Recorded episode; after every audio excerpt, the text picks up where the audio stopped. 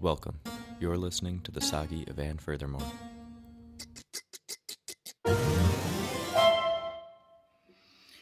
Ring, ring, ring. Welcome to Ready to Talk. What have you got? Hello, my name is Belinda Bender Benderella. I'm a hairbender. I'm sorry, did you say airbender? No, I said hairbender, like hair on your head. Bad hair day? Cool. I've never heard of that. Tell me more. I'm coming from the hairbending nation in the northern north, where I was trained in hairbending, but only about 20 years ago I moved to the States and opened a hair salon. Nice. That seems to be a good fit. Don't assume. Mm, Sorry. Assume nothing, especially about people calling into a hotline. If my life were a good fit, do you think I'd be calling you? Hell no. People don't call a hotline because they're so goddamn happy they can't stand being so fulfilled and purposeful. So, what's bothering you? I am the hairbender avatar. Whoa. That is so intense and amazing. I can't believe I'm talking to the avatar. So, you can bend all the elements plus hair? Did you not hear me? You are assuming again. I already told you I am not an airbender. I'm sorry, you're right. But doesn't an avatar, by definition, have mastery over all the elements? Okay, let me start over. In the hairbending nation, there was only one hairbender born to be the avatar hairstylist, the hairstylist to the avatar. It's like the Dalai Lama. There is a search and a series of tests, etc., and I was deemed the chosen one. I was taken from my parents and raised in a castle high on the northernmost mountain in the northern north.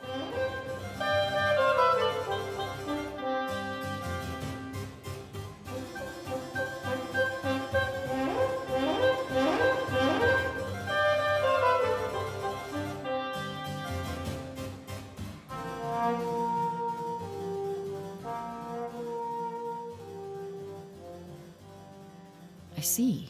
I was trained by the greatest hairbenders, and the elders would sing to me each night about the great avatars and their hair care needs as they strummed their harps and beat their drums, while scissor dancers clipped and snipped in time like so many castanets, their flowing gowns and feathery scarves floating in the misty mix of incense and candlelight. You are painting quite a picture here. Not finished! Each night they would prepare for me a chutney made of pineapple mango, hot peppers, and fresh cucumbers, which they would slather on wassa crackers and feed me with a palm frond. Got it. Moving on. Right, so I am trained and separated from my peers because I have none at the expense of a normal, healthy childhood, and I was told on the earth to fulfill a unique and specialized function, and guess what? What? Bald. The avatar is bald. No. They all are bald as cue balls. What about the legend of Korra? Don't I wish? Legend only. But I saw the animated documentary series about her life and her struggles and how she overcame hardships and triumphed in the end. Legend. Wow, because what I could tell from the documentary series was that she had beautiful hair. Tell me about it. Long and flowing. Don't rub it in. And thick. Good lord, her ponytail was like, I don't know. The tail on a pony? Why are you torturing me? You don't think I think about that every minute of every day? It doesn't help me to be reminded of what I don't have. I am calling because I need help accepting the fact that my superpower, while super, is pretty effing useless. I feel like Aquaman on a waterless planet. Well, how can I help you? Would you like me to come up with a diagnosis? No! I want you to come up with a solution. I want more than a name to call it. I want you to fix it, solve it. I don't know if I can do that without being codependent. What? What does fixing my problem have to do with you being codependent?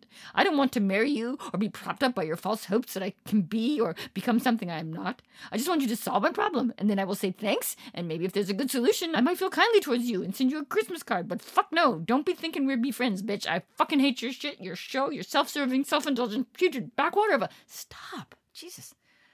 Forget to take your grow up this morning? Can't help me without being codependent?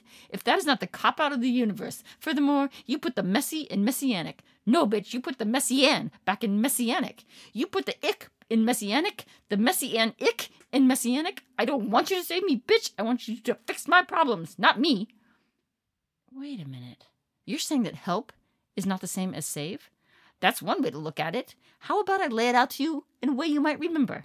Help is not the same as atoning for another by crucifying oneself upside down on an anthill. Okay, thanks for clarifying that. So, what have you got?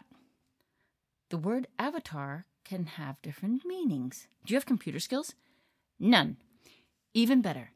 There's this thing now where people get little animated caricatures of themselves that appear in a box next to their Gmail.